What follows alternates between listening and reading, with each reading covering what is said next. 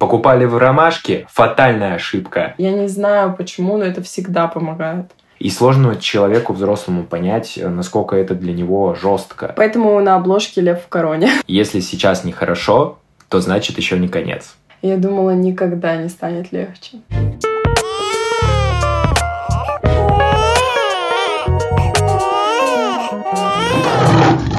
Всем привет! Это подкаст «Как приручить льва». Меня зовут Степа. Меня Марина. Три месяца назад у нас родился сын Лев, и это искренний подкаст о родительстве. Сегодня мы записываем выпуск о нашем быте, который очень сильно изменился с рождением Левы. И я думаю, что стоит начать с роддома, потому что именно там все началось. С тех пор, как этого маленького комочка выложили на меня, жизнь перевернулась ног на голову. Первостепенно, думаю, стоит сказать, что в палате мы находились не вместе. У нас были совместные роды, они были по ОМС, и туда не входит совместное пребывание. Мы с Левой остались вдвоем на три дня, и я была в шоке. У меня очень сильно били в голову гормоны, я то плакала, то была счастлива, но плакала я от счастья, потому что не могла поверить, что его родила я. Особенно, когда я только пришла в палату, я смотрела на него несколько часов, а лучше бы я спала в этот момент. Ну, она не пришла, ее привезли. Да, меня везли. Кстати. Ну, всех везут, наверное. Если говорить о роддоме, то это было просто как сказ сказка, какие-то три сказочных дня, тебя, во-первых, кормят, тебе не нужно об этом думать. Во-вторых, там приходят врачи, и все тебе помогают. Ну вот роддом заканчивается, ты возвращаешься домой, распеленываешь его и понимаешь, что, ага, это на всю жизнь. Э, у меня воспоминания о роддоме такие, что мы его родили, и когда только родился, его там врачи запеленали, все дела, мне дали его, потому что ты была не в состоянии, в принципе, особо ничего делать, ну, это естественно. И мне его дали, и я начал его сразу качать, потому что так постоянно показывают, типа, в фильмах, mm-hmm. и везде я начал его качать, и заходит э, замечательный Максим Степанович, по-моему, кстати. Что-то вроде того, да. Вот, да, чудесный врач Максим Степанович, э, и говорит, типа, ты чё, Зачем ты его качаешь? Успокойся. Ну, я вообще этого не помню. Да, такое было, и я очень сильно это запомнил, потому что я такой думаю, блин, ну правда, зачем я его качаю, он такой маленький. Потом Марину с Левой увезли, и я остался абсолютно один в новом мире. Я просто вышел из роддома, и как будто бы у меня... Ну, то есть я просто поехал домой. Просто как будто бы дома нет Марины. Вот, но в то же время я понимал, что абсолютно вообще все уже совершенно другое, Хотя на тот момент еще не сильно, это теперь я понимаю, что я тогда это испытывал, а тогда я просто уехал.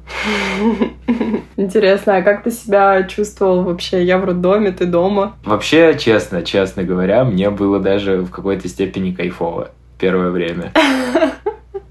В плане? А, ну, потому что ты как бы... Ну, я приехал, дом никого, раздолье. Я ходил, катался на скейте допоздна. Ты так сказал, как будто бы я тебя не отпускала. А, ну нет, тут как раз просто было мероприятие на ВДНХ. Я ходил, катался, а, и в общем, но все равно старался идти быстрее домой, потому что куча было еще у меня мыслей идей, как э, украсить квартиру, нужно было еще принять гостей, все как-то продумать, что-то им купить поесть, еще украсить еще раз и еще раз украсить. И я все это думал, и, ну, в итоге, как обычно, как обычный русский человек, я все сделал на последний день. Ну, в общем, я на месте не сидел, конечно, готовился к тому, что вы приедете домой. Еще я в этот период отправляла тебе миллион одинаковых фотографий Левы. Ты не помнишь? Да, да, Мне просто хотелось его фотать 24 на 7 просто. Не, ну да, я вообще каждый день еще Марину навещал, привозил Э, что-то там, но навещать нельзя было, можно было только делать передачки, потому что это ОМС, и в палате, кроме роженицы и ребенка, и остальных рожениц никого не должно быть. Вообще не то, что в палате, в больнице на этом этаже. Поэтому я просто делал передачки, и было очень грустно. Я даже, типа, не посмотрел на сына в окно. Удивительно, на самом деле, то, что во время беременности я вообще такой человек, который все планирует заранее. Я максимально пытаюсь продумать любую ситуацию. И я все прям супер досконально попыталась спланировать. Я там подготовила огромный чек-лист, что нужно купить Леве. Я посмотрела очень много обучающего материала, как за ним ухаживать, как рожать, как кормить грудью. Я очень много изучила. Я прочитала книгу самую важную по психологии, всем известного уже автора, про которую говорит, говорят все. Ну, я была во всеоружии, мне казалось. А когда мы остались с ним дома первый день вдвоем, Мы, Степа и Лева втроем. Я была шокирована, что все совсем не так, как ты планируешь изначально. Да, мы посмотрели э, кучу типа комедий, мы даже специально смотрели комедии, где участвуют типа семьи. Мы напишем парочку фильмов, которые забавно смотреть во время беременности. Вот, э, смотрите в описании, мы укажем там парочку из них. Скорее всего, вы все уже их видели, потому что достаточно известные, но мало ли кто еще нет. Ну и вообще, когда у вас беременная женщина и вы ждете ребенка, Э, довольно-таки с новыми ощущениями смотрятся все эти фильмы. А, ну вот, мы посмотрели кучу комедий, видосов обучающих. Я также читал книгу, правда, не дочитал к своему стыду. Мы даже смотрели видос про детский плач. Есть видос на ютюбе, как различать детские плачи. Да, да, да, я помню. Э, да, и то есть там э, типа есть вот что как будто бы есть разница между таким плачем и таким. Ну, ну, на самом деле она есть, сейчас она действительно есть к трем mm-hmm. месяцам, но поначалу это просто плач, это никакой разницы вообще в интонации или тому подобное. И в итоге, что в фильмах, что в книгах, что в видосах, все как-то довольно понятно, и ты думаешь, а, ну вот, если что, вот так, вот так, в итоге у тебя появляется сын, и ты понимаешь, что все вообще не так. Ну, как бы так, но просто нужен опыт. То есть без своего собственного опыта это очень тяжело пережить. Я хочу добавить, что именно опыта своего ребенка, потому что у меня был достаточно большой опыт нянчинья. Нет да. такого слова, но я скажу так. Однако я все равно очень сильно удивилась, когда узнала, как оно на самом деле есть конкретно у нас, конкретно в нашей семье, конкретно с нашим ребенком. Да, тут хочется добавить то, что на самом деле все дети разные. Ни один видос, ни один фильм, ни одна книга, по сути, не подготовит вас к вашему ребенку. Мне кажется, что первый день дома я запомню на всю жизнь. Это был какой-то кромешный ад. Я не знаю, это было ужасно. Господи, у меня в роддоме был ребенок, который единственный в палате практически не плакал, который практически все время спал, нормально ел и нормально какал. Все было хорошо. Я приехала домой, первая ночь, он плачет, я такая Степе, типа, о, я знаю, что с этим делать, надо дать ему грудь. Я даю ему грудь, и она не помогает. И ему просто, я помню эту картину. Я сначала спала со Степой в комнате, потом я ушла уже в другую комнату, легла с Левой спать там, потом Степа не смог уснуть от его плача, пришел к нам, и мы просто вдвоем сидели над ребенком и не знали, что с ним делать. Сейчас я понимаю, что все наверняка было гораздо проще, но тогда нам казалось, что он умирает, я не знаю, но он просто это было очень очень страшно. Но в итоге Степу осенило, что нужно, наверное, проверить подгузник. Мы проверили подгузник, и все очень быстро решилось. Да, на самом деле это было вообще супер страшно. Это даже, ну, я сейчас больше рассказываю не про первый день, ну и в том числе, а про первый месяц. А, потому что он постоянно кричал, постоянно висел у Марины на груди, и Марина постоянно плакала, и вообще из-за всего, и из-за того, что он у нее висит на груди, и ей больно. Как уже мы говорили в первом выпуске, про это мы сделаем отдельный выпуск. Вот точно, что я помню, это после э, первой ночи, практически мы не спали, было очень страшно, но в итоге к утру все как-то разрулилось, у меня было занятие по скейтбордингу, вот, и я приезжаю к своим ученикам в скейт-парк, и меня просто нахлынывает просто миллион эмоций от того, что как-то все, все, короче, жестко, все вообще-то не радужно, и не цветочки цветут, и не ты не умиляешься ему каждую секунду, а ты просто не спал всю ночь, каждую секунду за него переживал, и ты просто обессиленный. Я приехал в скейт-парк и стою посреди скейт-парка, все катаются, а я просто стою и реально плачу, потому что я не знаю, что вообще делать дальше. Ну, что происходит, э, типа, что вообще, что происходит. И такое было еще несколько раз, вот как раз, ну, аналогичная ситуация. Я просто тогда еще, еще было лето, я работал в открытых скейт-парках и часто. И я приезжал, и вот был какой-то очередной ночью шабаш. Я приезжал и реально плакал, потому что я думал, типа, ну, это вообще какая-то невыносимая тема, потому что Марина плачет, Лева плачет, Марине больно, Благо, что это было всего лишь один месяц. Угу. Ну, то есть на всю жизнь это так, понты. Да, на фоне всей жизни это мелочи. А я хочу еще здесь добавить, что первые недели у девочек чаще всего бэби-блюз. Что такое бэби-блюз? Я не буду вдаваться прям в терминологию, но по ощущениям это когда тебя просто шпыняет из стороны в сторону. Сначала ты супер счастлива, потом тебе супер плохо, и так по кругу. И то ты счастлива, что у тебя есть ребенок, то ты несчастна. Я думаю, что здесь не только в гормонах дело, я думаю, что это еще психологический фактор, потому что жизнь очень сильно меняется. И ты даже не можешь себе вообще никак представить, насколько сильно. Ты, ты вообще этого не понимаешь. Я даже не знаю, как это словами объяснить человеку, который этого не переживал. Кажется, вроде бы, вот мама, вроде ты с ним сидишь, да, ты на всю жизнь его мама, но ты себя чувствуешь совершенно иначе. Ты понимаешь, что у тебя больше нет такой свободы, что у тебя огромная ответственность и много-много различных чувств, они все накладываются, плюс кормление грудью, у кого-то оно легкое, у кого-то проблемное, у кого-то там среднее. У меня было супер проблемное, и это тоже очень накладывалось я очень много материлась, я сжимала зубы от боли, это было страшно, короче. Важно отметить, что Лева очень требовательный ребенок. Такой у него вот темперамент. Я на самом деле восхищаюсь этой чертой. Я не хочу, чтобы она у него угасала, но мы, конечно, подпрыгиваем прям так нормально. Поэтому на обложке лев в короне. Да, у вас не обязательно будет так, но жизнь вашу тряханет знатно. Еще я помню, как я сидела с ним на рассвете, кормила его грудью в очередной раз, спавший там три часа за ночь или четыре. И я думала, никогда не станет легче. Спойлер для тех, кто чувствует то же самое, станет. Сто процентов станет. И достаточно скоро, потому что я думала, что только годам к трем станет легче. Да, кстати, по этому поводу услышал сегодня в одном сериале очень классную мысль о том, что э, в конце концов все будет хорошо. Если сейчас не хорошо, то значит еще не конец. Круто сказал. Да, вообще, я, я услышал такой, думаю, о, как раз сегодня подкаст записываю. А ты помнишь, что он у нас вообще, в принципе, спал ночью так, что он просыпался каждый час? И вот как-то была одна ночь, когда он у нас проспал 4 часа подряд, а мы с тобой очень сильно испугались и начали его будить. А он тогда еще был супер маленький, и он спал очень крепко, и мы его прям типа умывали в раковине водой. Мы что только не делали. Мы, короче, до этого смотрели видосы первой помощи, и там нужно, типа, приводить ребенка в чувство, постукивая по пяточке и говоря «младенец»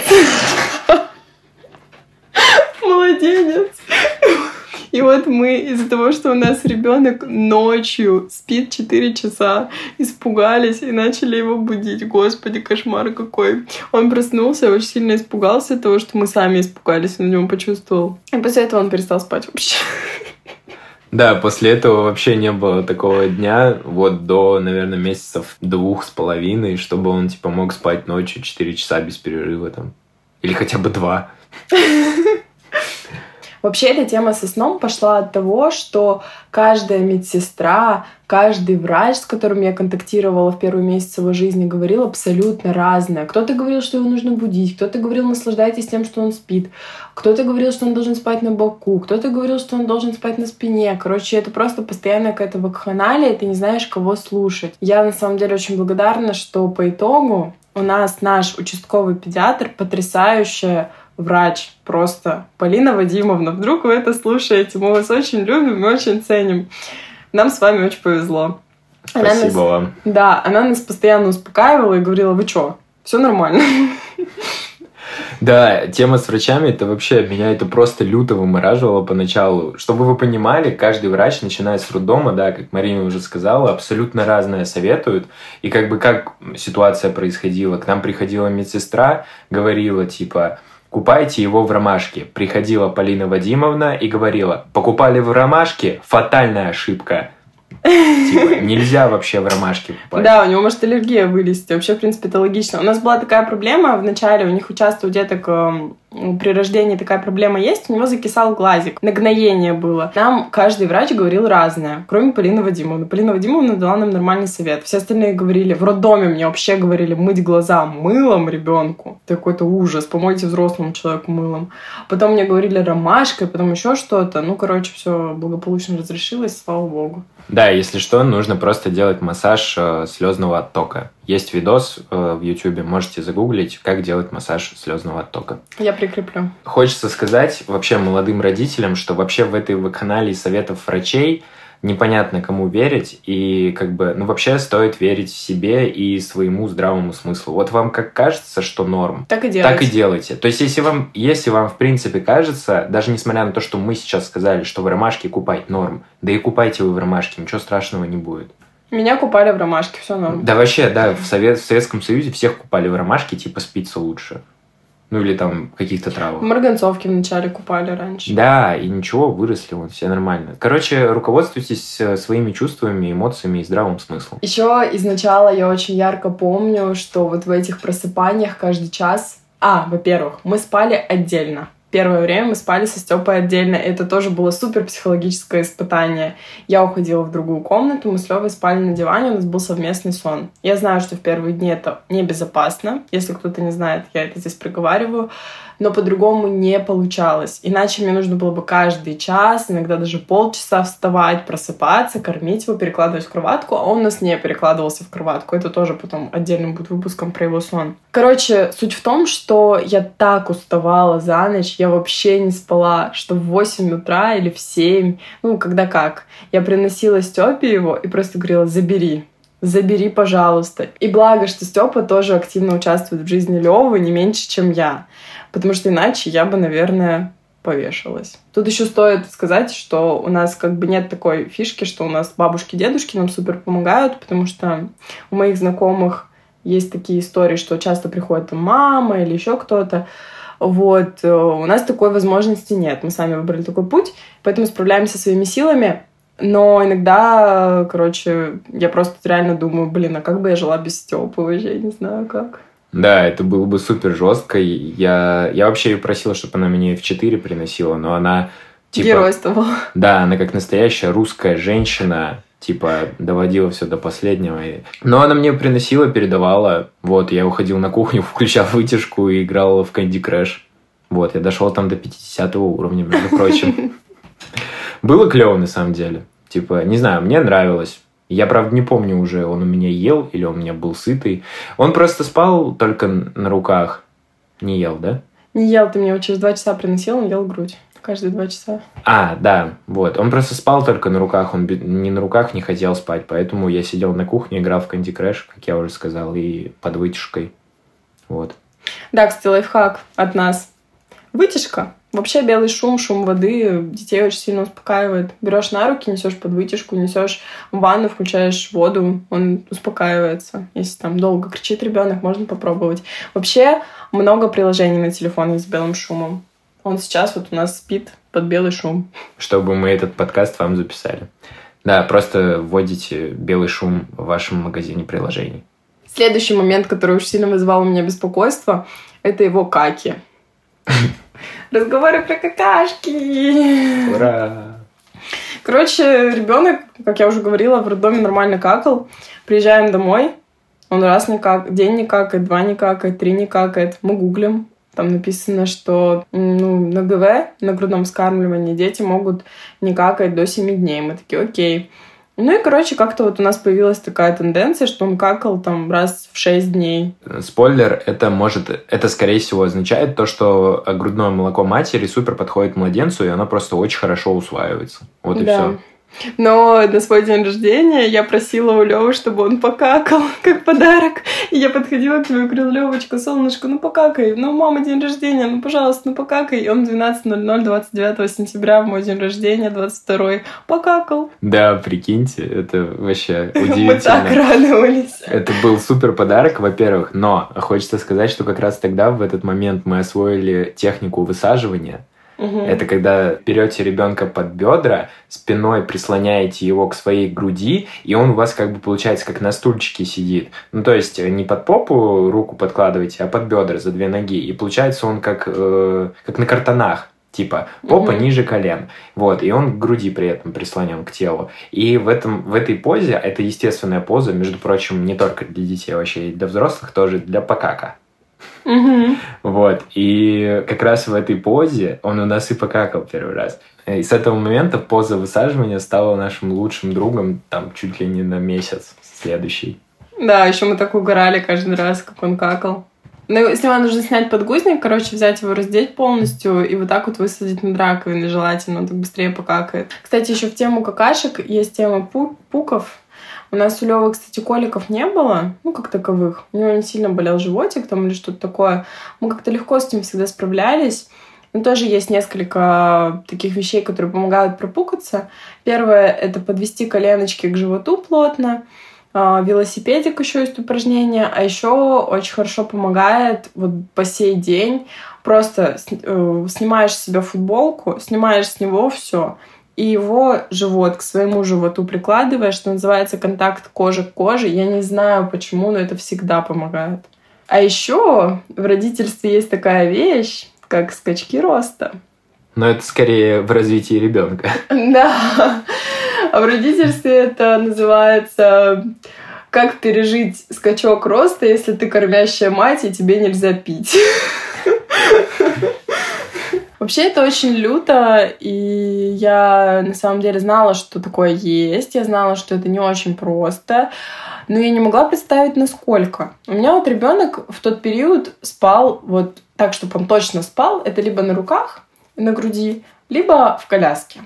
Вот однажды я ничего не подозреваю, иду с ним гулять, Степа на работе, и он как давай орать. Я беру его на руки. Он продолжает орать. Ну и, короче, он так и продолжил орать, пока мы шли до дома. Ничего не изменилось. Я захожу в этот календарь скачков, и у нас первый скачок роста. Первый год жизни ребенок э, развивается, не только первый год, там полтора года, по-моему, могу ошибаться, э, ребенок развивается скачками. То есть это происходит не плавно, а скачкообразно. Это период освоения какого-то нового навыка или новых ощущений. И ему в этот момент тяжело. Может, нужно понимать, что ему действительно непросто. Вам, конечно, тоже будет непросто, как родителям, потому что он действительно становится гораздо требовательнее. Он постоянно висит на груди, если это грудное вскармливание. Он постоянно кричит, ему постоянно нужна мама. Если папа дома, то папа. Ну, короче, ему постоянно нужен рядом родитель. Вообще всегда. Ему нужно все ваше внимание. У нас сейчас идет самый первый наш такой очень длинный скачок, и это жестко. Всю прошлую неделю я качала ребенка по там три часа с перерывами на 10 минут, там сходить в туалет, попить воды, отдохнуть. Это реально жестко, но не у всех так. Я к тому, что когда был первый скачок роста, я была очень сильно шокирована и удивлена, насколько это жестко. И опять же помню, как мы сидели со Степой на том же диване над Левой и просто не знали, что с ним делать и как его успокаивать, ничего не помогает. И мы обсуждали, господи, неужели так будет каждый скачок? Неужели так сложно будет каждый скачок? Это же ужасно, как это переживать? Блин, капец, там потом четырехнедельные а первый он всего неделю длится, а потом там типа четырехнедельные. Ну, я вообще тогда посидела. Спойлер, а, все последующие скачки переживались в разы легче, просто потому что ты уже знаешь, что это, ты знаешь, что ребенку просто нужна мама, если ты с ним дома, или папа. Просто нужно ему уделять больше внимания и с пониманием относиться к его состоянию. Можно привести пример здесь, что мы тоже, когда растем или когда осваиваем, ну, в каком-то там эмоциональном плане, или когда осваиваем новый навык, новую профессию, нам тоже сложно. Просто мы уже взрослые, и мы можем сами себя сконтейнерировать и переработать свои эмоции, и можем с этим как-то справляться, а он еще слишком маленький. Да, ну я особо ничего не добавлю, потому что Марина и так все сказала, а первый скачок я помню плохо, потому что это, видимо, сильно меня травмировало. Я помню, да, вот что ты мне написала, что прикинь, он у меня на прогулке не спит. И я такой, ого. И я приехал домой, и я точно помню, что было жестко, но тогда, тогда все время было жестко. Чтобы понимать, насколько было жестко, я даже не могла отойти пописать. Я уходила пописать, ребенок орал. Я зубы чистила с ним на груди. Ну, короче, это вообще было жестко, очень, очень жестко. И на самом деле всему этому было очень даже логичное впоследствии объяснение. А для тех, кто не знает, ребенка после рождения, это так во всех городах России работает, наверное, да, но скорее всего так, а, каждые там 3-7 дней а, приходит домой врач по прописке там, ну или по месту жительства, и он его осматривает педиатр. То есть э, он сразу проверяет там слух. В общем, осматривают врач, э, врачи ребенка дома до месяца. В месяц вы идете в поликлинику, и там его полноценно осматривают уже многие специалисты, не только педиатр. А, вот. Ну и, собственно, в наш первый месяц мы пошли в поликлинику, и оказалось, что Лева просто мало ел. Вы не представляете, насколько вот просто одно русское прекрасное слово подходит на букву А, но я не могу у нас э, без ненормативной лексики подкаст.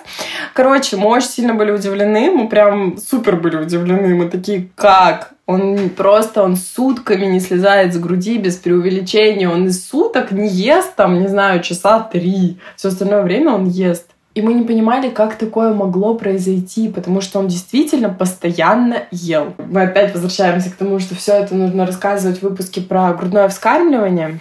Но, конечно, нас тогда очень сильно удивили. И когда нам сказали, ой, он у вас просто, наверное, не доедает, попробуйте-ка ему начать смесь давать. Наша жизнь преобразилась. Но вообще стоит отметить, что, опять же, чтобы не очернять нашего педиатра, она сказала сначала идите домой, покормите его еще там две недели, по-моему, она дала, или неделю грудью, еще раз взвешиваем, если изменений не будет, то придется вводить докорм.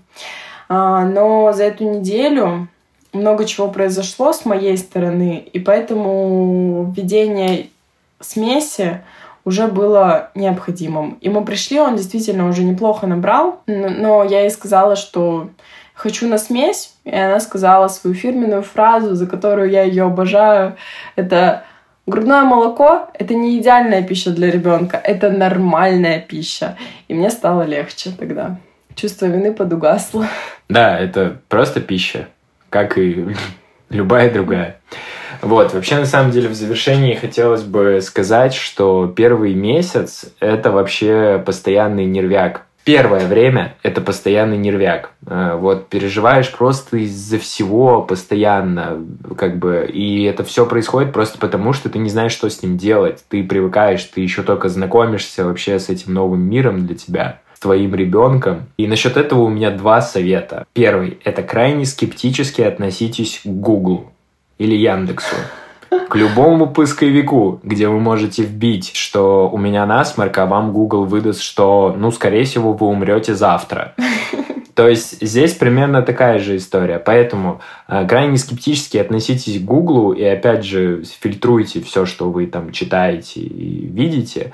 Вот, включайте свои чувства и мозги. А второе, это старайтесь как можно больше рефлексировать. Нужно как бы понять просто одну вещь, вот честно, это вот совсем недавно ко мне пришло, прям, ну, на, сто, ну, на такой уровень, что это прям осознал, что человек, который у вас родился, он супер маленький, и он не умеет еще ничего сам. То есть, чтобы вы понимали, жираф там, да, он рождается, он выпадает из э, утробы матери, и он уже идет, ест листочки, ну, в первые секунды. Человек, который рождается у человека, это абсолютно беспомощное существо, у которого, которое не умирает, по моему мнению, только потому, что у него есть рефлекс сосания.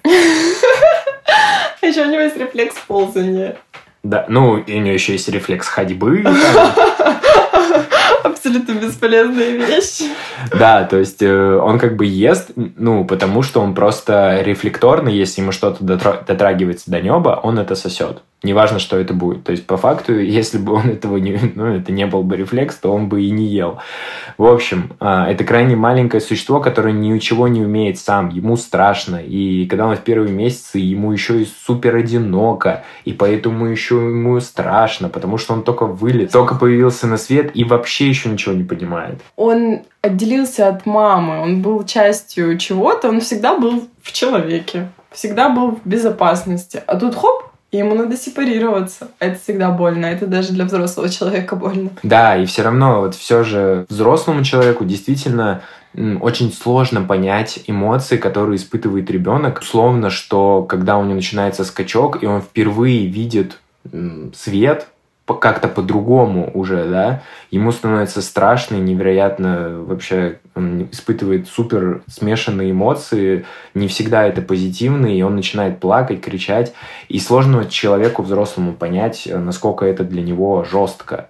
Mm-hmm. А для него это жестко, это жестче для него, чем для взрослого, когда он просто слышит этот плач, и он может его успокоить, а даже если не может успокоить, то ну, он понимает, ну, мы взрослые, мы понимаем, что происходит хотя бы, что, что это человек и плачет, а он ничего не понимает.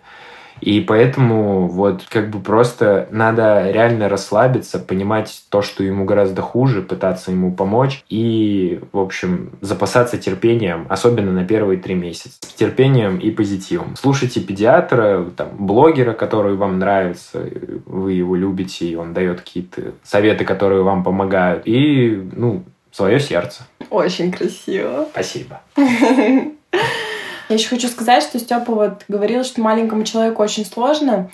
Я вспомнила две ситуации, связанные со скачком роста. У нас белые стены, но у нас белые обои, и они в небольшой такой рубчик. И сначала, естественно, он видел, наверное, это просто как белую стену. Он не видел этот рубчик. А потом он его разглядел. И это было так классно, потому что каждый раз, когда мы его клали возле этой стены, он так ее внимательно рассматривал, как будто бы он наконец-то увидел там вот эти вот точечки. Извини, пожалуйста, а что такое рубчик? Ну, рубчик — это вот эти неровности. А что, есть такое слово реально? Да, рубчик, есть такое слово. Рубчик? Рубчик. Лор. Это врач. Да. Так, вот. И вторая ситуация меня до сих пор до слез трогает, когда у него был тяжелый скачок, и Степа с ним ходил по дому, и он потом рассказывал, что он подошел к зеркалу, и Лева тогда впервые себя увидел, и он заплакал. Ну, скорее всего, он впервые себя увидел, и, скорее всего, он заплакал именно потому, что он себя увидел. Это не факт, естественно, мы это никак не можем проверить, но было такое ощущение, да. И это просто вообще, у меня так сердечко разорвалось в тот момент. Я подумала, блин, мой мальчик, мой сладкий мальчик, как же ему тяжело, наверное. А еще всегда после каждого скачка роста, что может вас немножко приободрить, а, вас ждет какое-то вознаграждение. В первый скачок роста это была улыбка. Во второй скачок роста это он начал разговаривать, ну там всякие звуки. Возможно, так было, может быть, я немножко привираю. Но я точно помню, что в первый скачок роста он первый раз улыбнулся, и это было просто все. Это вообще... О, да, да, да. Ну и в завершение я очень хочу сказать, что как бы сложно не было, все оно того стоит. Правда, абсолютно все. Счастье гораздо больше, мы это рассказываем больше для того, чтобы вы, слушая, понимали, что вы не одни, что не только вам бывает трудно, что не только вы сталкиваетесь с какими-то проблемами и боитесь быть недостаточно хорошими родителями, возможно. Короче, всем тяжело, блин, первые дни. Ты адаптируешься. А потом, когда адаптация проходит, ты все больше и больше кайфуешь. Но при этом действительно это безграничное счастье. Это ни с чем не сравнимое счастье. И я не могу уже представить свою жизнь без этого маленького человека.